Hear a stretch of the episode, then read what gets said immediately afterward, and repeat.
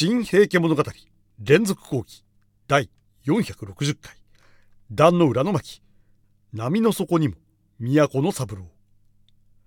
吉川英治。新平家物語の朗読と解説をお送りしていきます。各回の注釈と。授業内容の音声ファイルは。学びやホームページ。学びや .caesar.net 学びや .caesar.net でチェックできます。前回は平智盛が帝の乗る船の者たちを集めて見苦しいもの残さず片付けるよう述べる場面をお送りしました。平家の人々は受水の確保を決めて女院と帝を待っていました。その頃帝の乗る船の周辺では木の三末らの船が警護をしていました。にもかかわらずいつの間にか戦場の三種の神器の一つの鏡賢所の前に異変が起こります。外部からの人影が忍び入って扉の前に佇んでいました。それに気づいた侍大将の越中の前治森次は怪しんでその人影に声をかけました。それでは本文を見ていきます。近づいてゆくと二つの人影がきっとこっちを振り向いて次郎病へ森次を恐ろしい目で眠めつけた。う驚きにしびれ後の声も出なかった。兵大納言時忠とその子時実だったのだ。二皇の弟御国母のおじ君彼が救んだのも無理はない。だだだとかかとずさりに戻ってき平内左衛門のいるところへ来て「いいがすぐ来い。怪しきお人が賢所へ近づいておる。ただの異変ではないぞ」とその腕を引っ張った。平内左衛門は彼と共に賢所のある友の方へ駆け出したが突然組まれていた腕を逆用してズデンとばかり森次を投げつけた。不意を食った森次は「な何するかいいか!」跳ね返そうとしまたわめこうとしたが平内左衛門の手がその口を塞いでいた。その間に平内左衛門の老頭がかけてくる。森次は視力を振るってやっと立った。だがよろめき立った途端に平内左衛門らのもろ手押しに追われて仰向けざまに海中へ突き落とされてしまった。ありゃたれぞ今の水音は。二位の尼がそばの者へ聞いていた。さりげない顔してすぐそこへ取って返していた。平内左衛門が後ろの方から答えた。越中の次郎病院がはや死での御先駆けをつかまつったものと思われまする。尼は無言であった。けれどざわめきが辺りに立った。次郎病へ盛り継ぐは賢所の守りについていた大将である。仁義に異変があったのではないか。次郎病へが持って海へ沈んだのではないか。そうした危惧や疑いの口走りだった。いえ案じぬがよい。尼は言った。三鏡の三からびつはあまりに大きゅうて身に持てねえと真治と封建の西田は尼が手にしっかと携えておりまする。なお余す。片方の手に主女を抱きまいらせれば敵が望む何者もこの世に残してはいますまい。主女はいかが遊ばしてぞ。女院はまだか。尼はそぞろに死を急いだ。さてこの時激しく船が揺れ帝のいるこの船にいよいよ東国武者が乗り込んできました。船内には女房らの叫び声が響きます。まろび合い、泣き伏す彼女たちは、帝や女院などを力として、なお一縷の者に望みをかけていましたが、今やその希望もついえました。こともあろうに、帝をお守りするはずの絵師の大将から、帝を早く天の手にという声が上がっていました。それでは再び本文を見ていきます。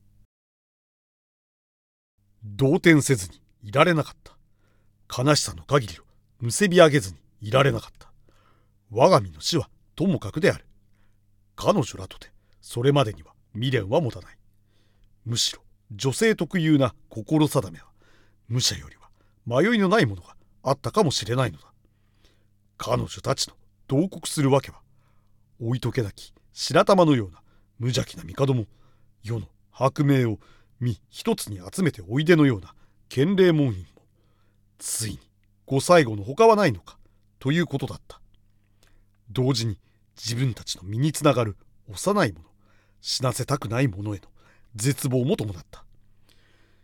西の空彼方の美しさをご覧ぜられい。裁縫の浄土とは賢極楽の浄土とも申しまする。そこの苦音の命の楽しみは人の世の都どころではありませぬ。難暴苦言も悪号も知らぬ。めでたき都やら知れませぬ。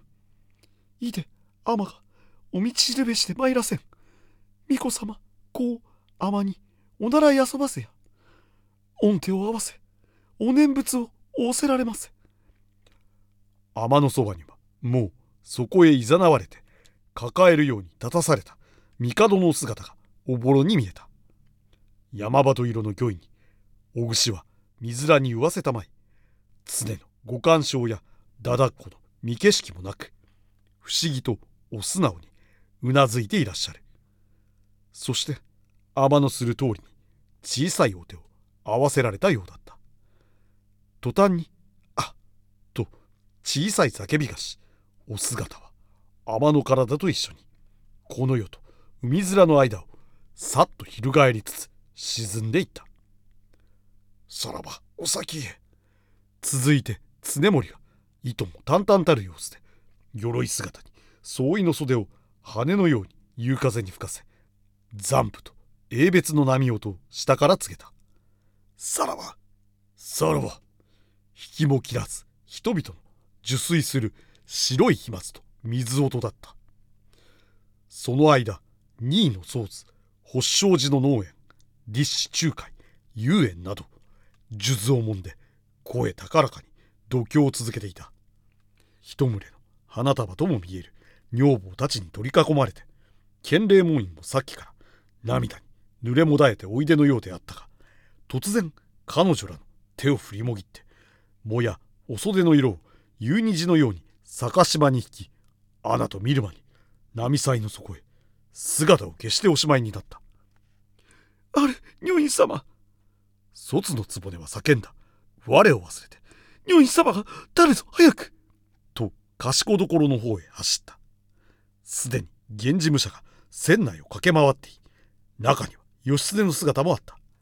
義経はさっきから原則の下までは来ていたのだが次々の抵抗に出会いたった今踊り上がってきたのであった。すでに人影少ない船内の女王見また卒の局の叫びに耳をつんざかれて「しまった一足遅かったようだ」と残念そうにそのまま立ちすくんでいたのであったさてこの安徳天皇受水の場面は古典の平家物語でもよく知られた場面ですので古典の原文もここで朗読しておきましょう。君は未だ白示されさぶらわずや前世の従前開業の御力によって今万丈の主と生まれさせたまえども悪縁に惹かれてご運すでに突きさせたまいぬ。まず品菓子に向かわせたまいて伊勢の大神宮に御いとま申させたまいその後西方浄土の来航に預からんとおぼしめし西に向かわせたまいて御念仏三郎べしこの国は即産返事とて心浮き境にてさぶらえば極楽浄土とてめでたきとこへぐしまいらせ三郎ぞと泣く泣く申させたまいければ山鳩色の御意に瓶面言わせたまいて御涙に溺れ小さく美しき御手を合わせまず東を伏し拝み伊勢大神宮に御いとま申させたまい。その後西に向かわせたまいて御念仏ありしかば二度のやがて抱きたて祭り波の下にも都の三郎ぞと慰めたてまつって血色の底へぞ入りたも本日の授業はここまでになります。